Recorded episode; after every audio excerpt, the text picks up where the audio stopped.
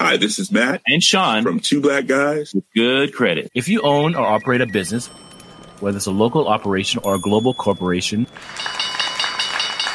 partnering with Bank of America could be your smartest move. By teaming with Bank of America, you'll enjoy exclusive digital tools, award winning insights, and business solutions so powerful you'll make every move matter. Position your business to capitalize on opportunity in a moment's notice. Visit bankofamerica.com slash banking for business to learn more. What would you like the power to do? Bank of America, N.A., copyright 2024. My business used to be weighed down by the complexities of in person payments. Then, Stripe Tap to Pay on iPhone came along and changed everything. With Stripe, I streamlined my payment process effortlessly. No more juggling different methods, just a simple tap on my iPhone, and transactions are complete. What's truly remarkable is how Stripe caters to all my customers' preferences. Whether they're using cards, Apple Pay, or other digital wallets, Stripe ensures a smooth checkout experience every time. Setting up Stripe was a breeze, taking just minutes to get up and running. From local markets to global retailers, Stripe helped me expand my reach and grow my business with ease. To learn how Tap to Pay on iPhone and Stripe can help grow your revenue and reach, visit stripe.com slash tap iPhone. Want another perspective on tech news? Check out The Tech Jawn with Rob Dunwood, Terrence Gaines, and Stephanie Humphrey. Learn about tech from an African American perspective. You can follow it over at thetechjawn.com. That's the tech, J A W. Coming up on DTNS, a big milestone for solar, and should you use your EV to power your house? Plus, live streaming shopping meets its big test in the US this week on Twitter, even. This is the Daily Tech News for Tuesday, November 23rd, 2021, in Los Angeles. I'm Tom Merritt. And from Studio Redwood, I'm Sarah Lane. I'm the show's producer, Roger Chang. And joining us, co host of the Snob OS cast, Nika Montford. Welcome back, Nika. Hello, glad to be here on a non Apple day. I know, right? We've been saying we need to do this. We finally did it. Uh, we just had a great old time comparing all of our Thanksgivings, and I kind of want to eat at everybody's. Uh, if you want that discussion, go to Good Day Internet, which you can get at patreon.com slash DTNS. Speaking of, big thanks to our top patrons, including Tim Ashman, Johnny Hernandez, and High Tech Okie. Let's start with a few tech things you should know. The lo- the location tracking service Life 360 announced that it intends to acquire Tile in a deal valued at $205 million. Tile will operate as a standalone brand under its current CEO. After the acquisition, Tile will leverage Life 360's 33 million smartphone users to expand its Bluetooth based finding network. The deal is expected to close in Q1 of next year. Spotify introduced a new Netflix hub. Yes, I said that correctly. Spotify introduced a Netflix hub in its app. It's a place to discover official soundtracks, playlists, and podcasts that go along with top shows and movies from Netflix, like La Casa de Papel, Narcos Mexico, Outer Banks, Squid Game, Tick Tick Boom, Bridgerton, Cowboy Bebop, the list goes on.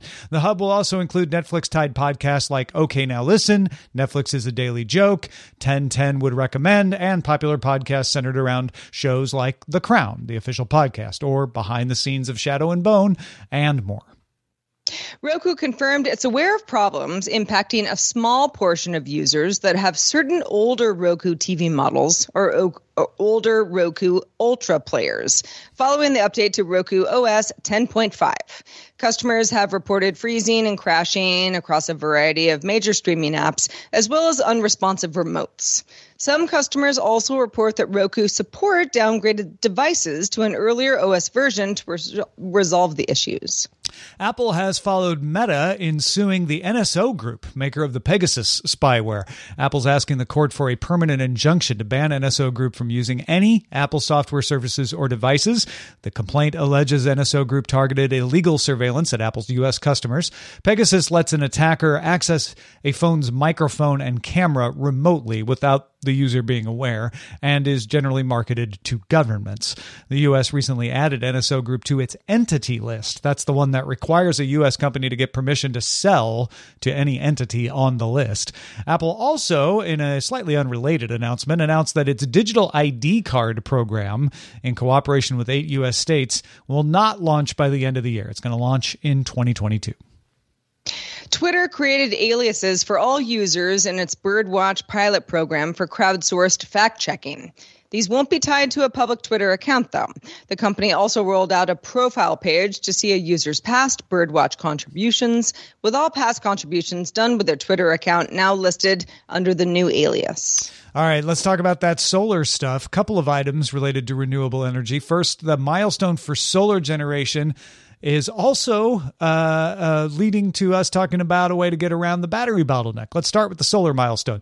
The Australian Energy Market Operator, or AEMO, noted that rooftop power in South Australia provided 92% of that state's electricity need this past Sunday. That sets a new record. 92% came from solar panels. With a little boost from wind power, there was even a brief period, a couple periods, of negative electricity demand. That's when solar and wind were combining to make more power than was needed by people between 1225 and 1240 and again between 125 and 150. They were adding more power to the grid than people were pulling out of it. Now if you recall, South Australia experienced widespread power outages in 2016 due to storms, and that inspired Elon Musk to build a 100 megawatt battery system there in 2017, which has proved to be a success in helping to even out the grid. One of the problems with harnessing wind and solar of course, is they aren't always around. The wind's not always blowing, the sun's not always shining. Now, there are a lot of ways to mitigate this. One of them is storing power for later use. Batteries are definitely one of the ways to store for later use, but also because of their limited technology, one of the bottlenecks. Multiple companies are working on the idea of using electric vehicle batteries to contribute power to the grid. No individual electric vehicle is enough to power more than maybe a house, but in combination, they could be a powerful way to store electricity.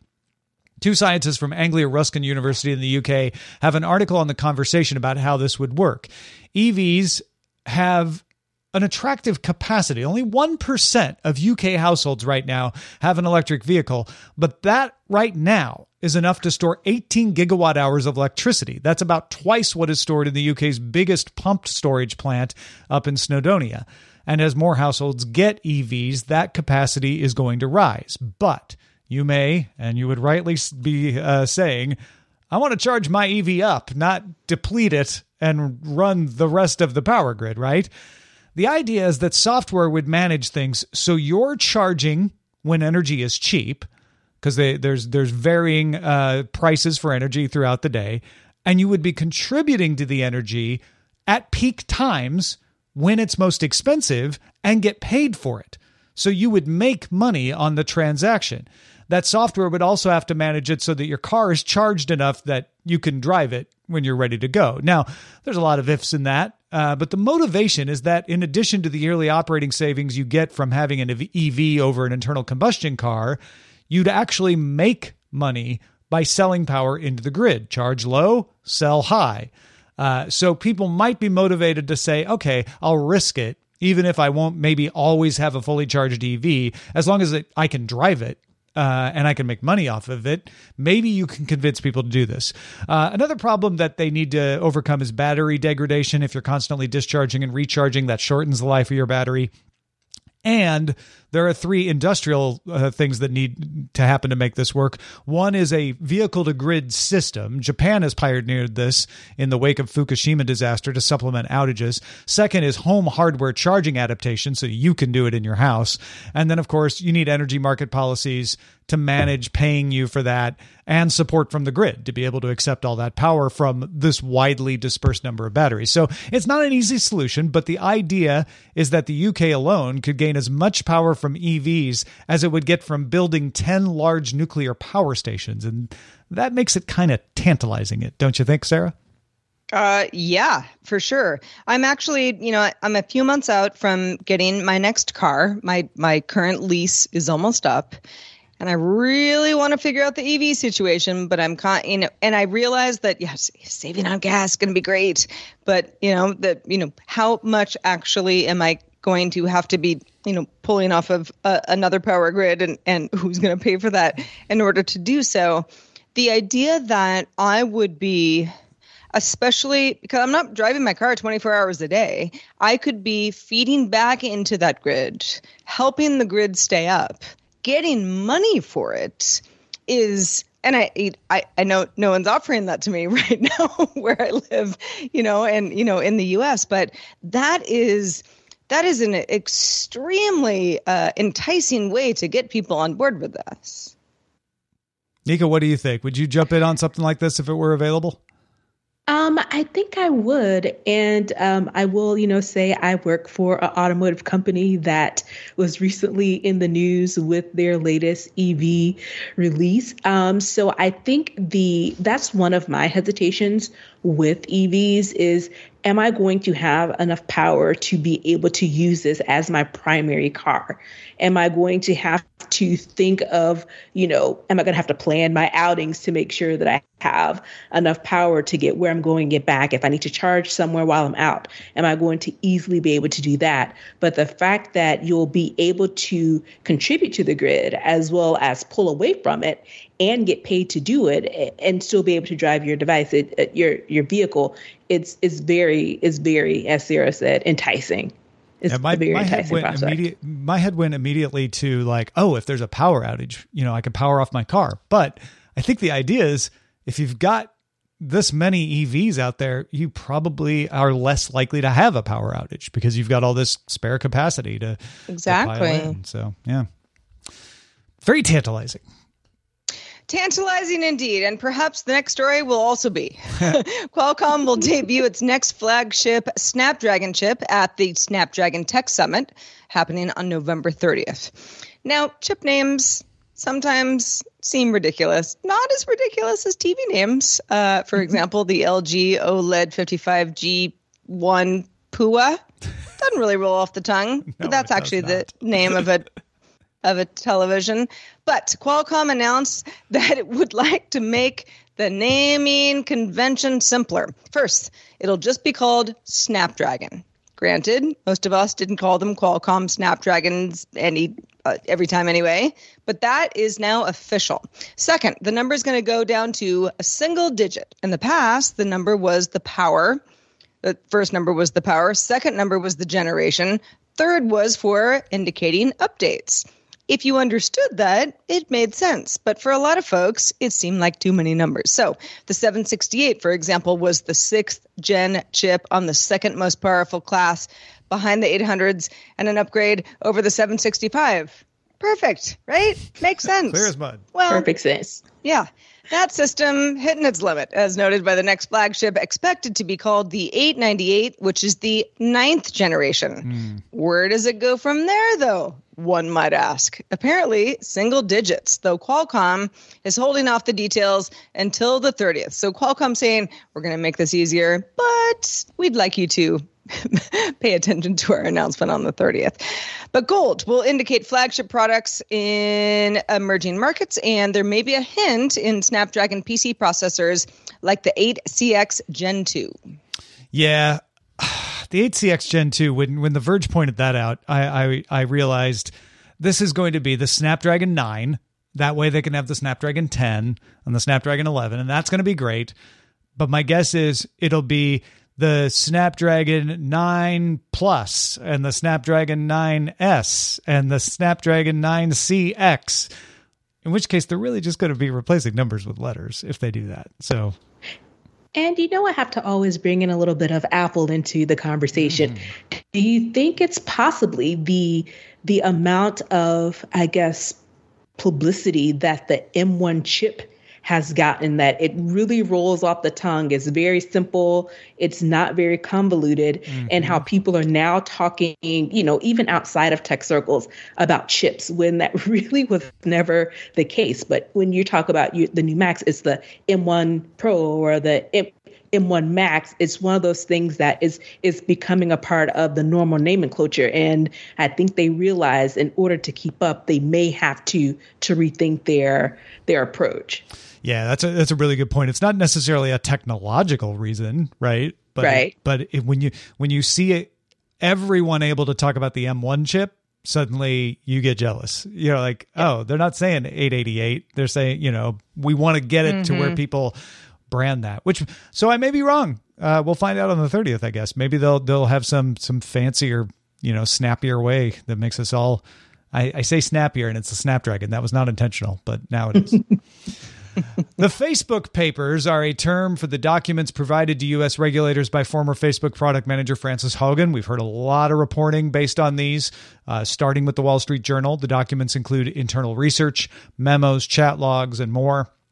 Those documents were also provided to U.S. Senator Richard Blumenthal, and through that, made available to about 300 media outlets. The idea was responsible disclosure, uh, having them vet these documents to make sure they were real, and then specifically report on aspects of them, but not releasing all the documents for the public.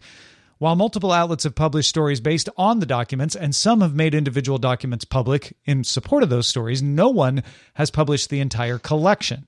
Whenever you have big papers like this. Go go back to the 70s and look into the Pentagon papers. Uh, there will always be a push to say after a certain amount of stories, the public has a right to see all of them, but there is always confidential information in these kinds of papers that maybe the public doesn't have a right to see. So Gizmodo intends to make all of the papers they have access to public. And in so doing, they're going to work with independent monitors to determine how to responsibly disclose the greatest amount of information while minimizing what Gizmodo says are costs to individuals' privacy or the furtherance of other harms. Gizmodo writes that it does not want to hand, quote, criminals and spies a roadmap for undermining what controls Facebook does have in place. So it's not as simple as just redacting names in certain cases. There's also procedures and security measures that maybe they will redact so that it's not obvious to bad actors how to manipulate them. The independent committees will include ACLU senior staff technologist Daniel Kahn Gillmor, Columbia University senior research fellow in journalism Pro Bengani, Marquette University computer scientist Michael Zimmer, NYU computer scientist Damon McCoy, and Laura Edelson, and UMass Amherst public policy expert Ethan Zuckerman. The documents will not all be released at once. Gizmodo says it will release the documents that require the least amount of inspection first, possibly ones that have already been released, but eventually they will release as many of them as they can. I am I mean I think this is this is the right call. I I am a person who's very curious. Like show me the documents. I want to see all of it. But I understand why doing that you know and you know and to say like uh public knowledge you know let let's you know hold facebook's feet to the fire type thing isn't it, it, it doesn't doesn't make sense um, because there is a lot of sensitive information here. And i you know i i don't know how i would do this differently. Nika do you have any thoughts on this? I, I think they're doing it as responsible as they can with this approach because even though we know, you know, what Facebook has done when it comes to data and, and access, you don't want to combine another wrong with another wrong. And I think it's it's key to make sure you're protecting not only the the employees who have really nothing to do with this, they're just employees. I, hey, I just work for Facebook.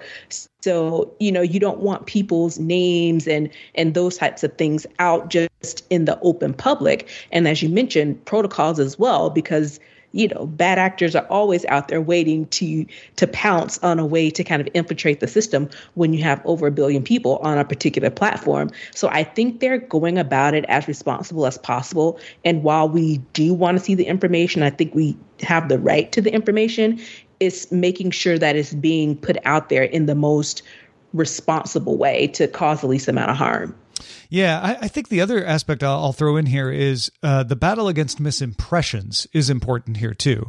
There, there's some some very important information in here that a lot of people think they know because they've seen a headline, uh, but may not be accurate. Right? What harms does Instagram cause? I bet if you ask ten people on the street, you're going to get ten different answers because they've glanced at a headline, haven't actually read the articles. So it's important to really nail down like what is actually being done wrong because if you accuse Facebook of doing something that it hasn't actually done because of a misimpression, it's really easy for them to defend against that and just point like that's not actually the way it is. If you're going to hold their feet to the fire, you want to have accurate information to hold their feet to the fire. So this is a great way of battling misimpressions too, to say, let's get this all out here so that people can comb through and better say, well, that story may have tilted a little bit. Here's the actual document that you can check for yourself. Not that every one of us are going to go check it for ourselves, but there will be more eyes on it and more of a chance to for people to go, this is actually what's in here. This is the thing to to, to really focus on. Hey, folks, if you have a thought about this or anything else we talk about on the show, uh, send us an email. Our email address is feedback at dailytechnewsshow.com. Hi, this is Janice Torres from Yo Quiero Dinero. If you own or operate a business, whether it's a local operation or a global corporation, partnering with Bank of America could be your smartest move. By teaming with Bank of America, you'll enjoy exclusive digital tools, award winning insights, and business solutions so powerful you'll make every move matter. Position your business to capitalize on opportunity in a moment's notice. Visit bankofamerica.com slash banking for business to learn more. What would you like the power to do? Bank of America NA, copyright 2024. The Claude 3 model family from Anthropic is your one stop shop for enterprise AI. With models at every point on the price performance curve, you no longer have to make trade offs between intelligence, speed, and cost. Claude 3 Opus sets new industry benchmarks for intelligence Sonnet strikes the perfect balance between skills and speed, and Haiku is the fastest and lowest cost model in the market, perfectly designed for high volume, high speed use cases. Join the thousands of enterprises who trust Anthropic to keep them at the frontier. Visit anthropic.com slash Claude today. My business used to be weighed down by the complexities of in person payments. Then, Stripe Tap to Pay on iPhone came along and changed everything.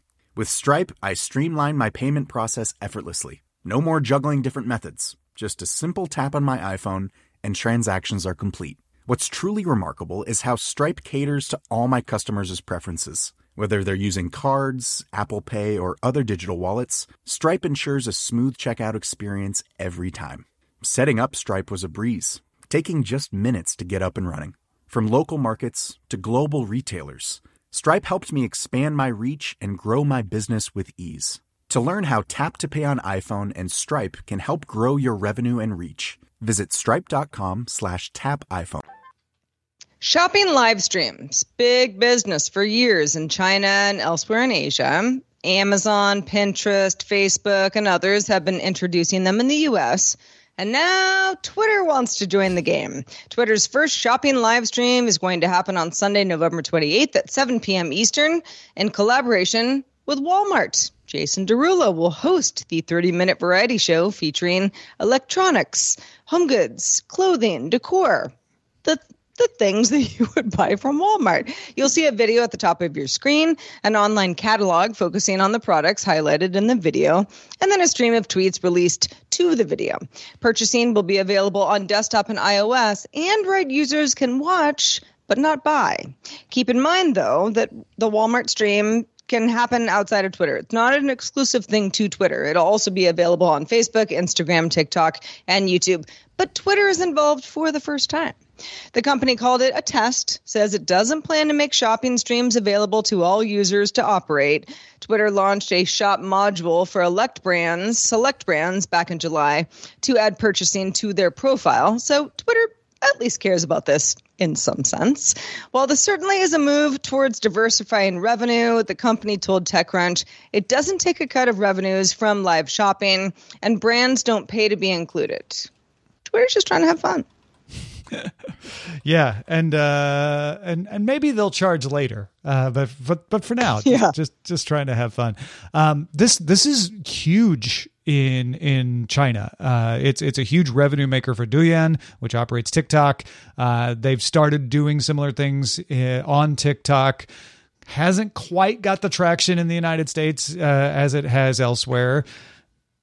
Do y'all think it will? Do you think it can? Are you interested? I think it probably can. Um, I think we've seen more you know, in-home shopping as, you know, the the current state that that we're in. So I think it could work.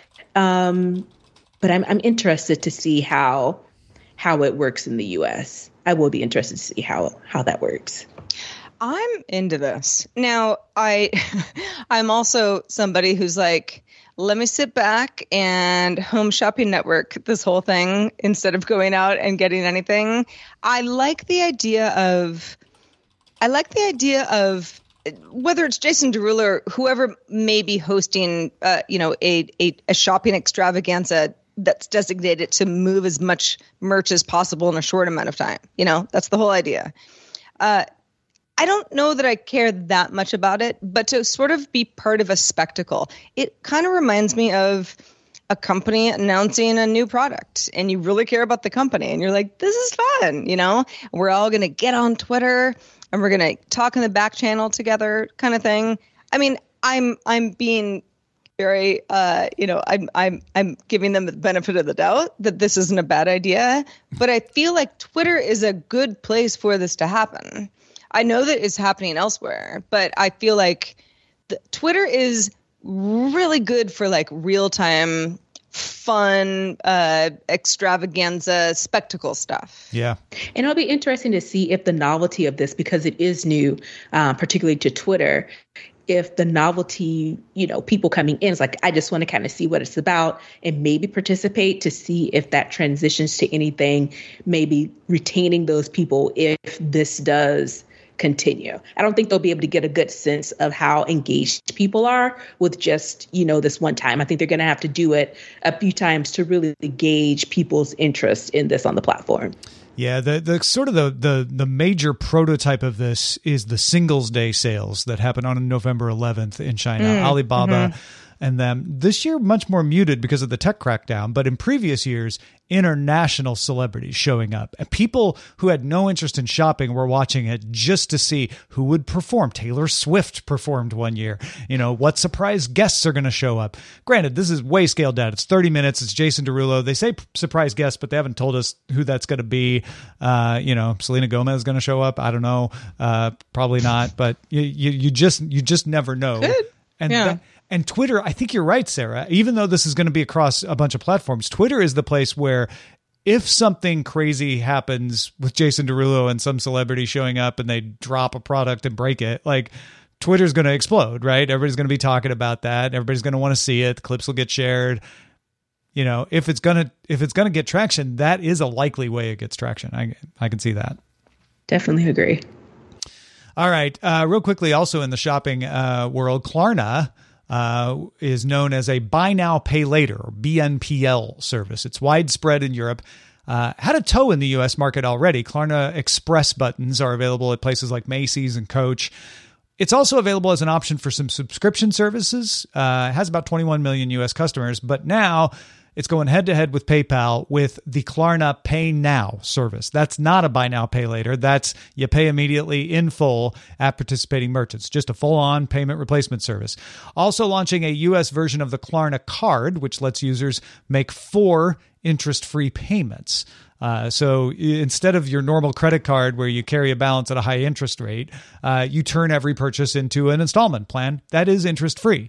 Uh, it works as a physical card in store or online, and also you can add it to your Apple Pay or your Google Pay system. Uh, just just a new competitor to note uh, here in the U.S. I bought a, a, area rug recently, um, yeah, you know, like for my living room, and I I I used PayPal as my option, and PayPal was sort of like, "Hey, you want to make this for uh, p- payments? Like, there's no there's no fee to do it. You just you know." Are uh, yeah, I'm, we're going to take out this much money over uh, over four times, and I was like, okay, that sounds fine. it actually worked out really well for me, you know, just because I was like, wow, it just it it was the I I I I uh, I spent the exact same amount of money. I didn't spend more, but it was uh, just a little bit less of like sticker shock at least. So Klarna doing this that that was my first experience ever uh, using PayPal in that way. It was something that was sort of offered to me, and I was like, okay, let's give it a try. I think that uh, Klarna, if if Klarna can continue to uh, make uh, relationships with large retailers that PayPal isn't go- are already in, then that that is a great option.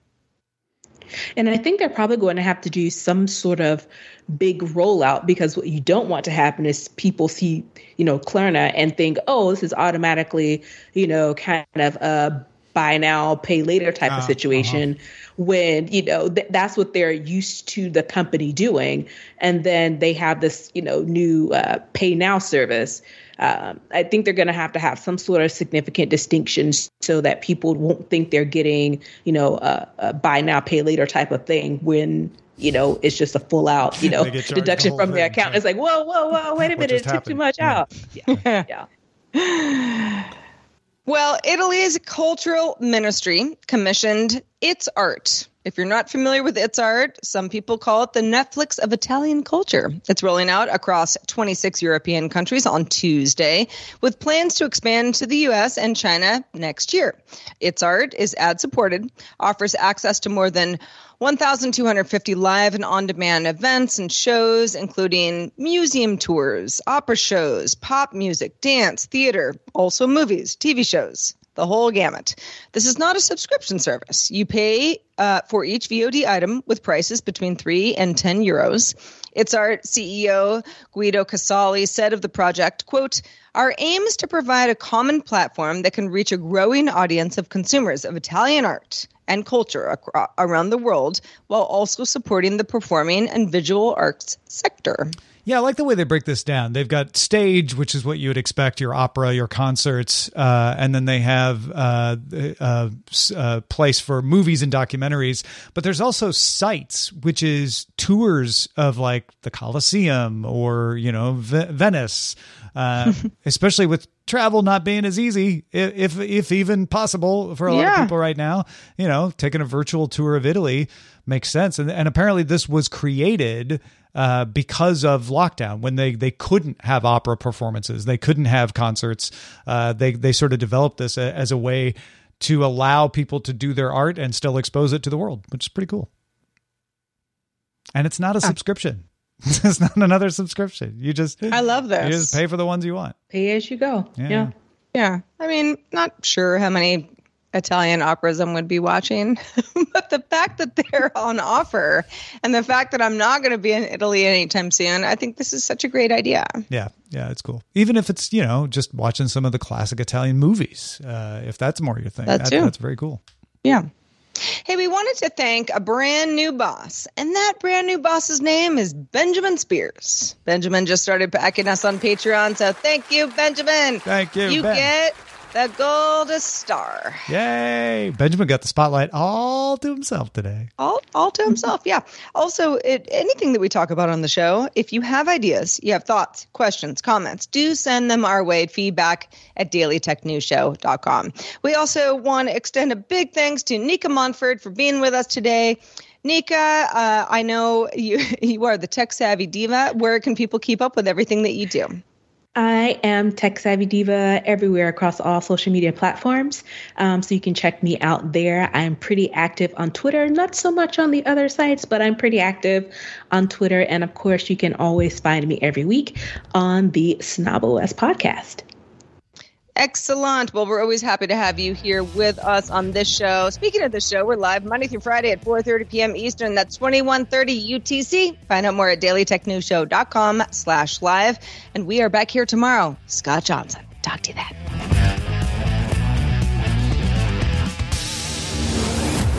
This show is part of the Frog Pants Network. Get more at frogpants.com. Diamond Club hopes you have enjoyed this program. Hi, this is Jannese Torres from Yo Quiero Dinero. From a local business to a global corporation, partnering with Bank of America gives your operation access to exclusive digital tools, award winning insights, and business solutions so powerful you'll make every move matter. Visit bankofamerica.com slash banking for business to learn more. What would you like the power to do? Bank of America NA, copyright 2024.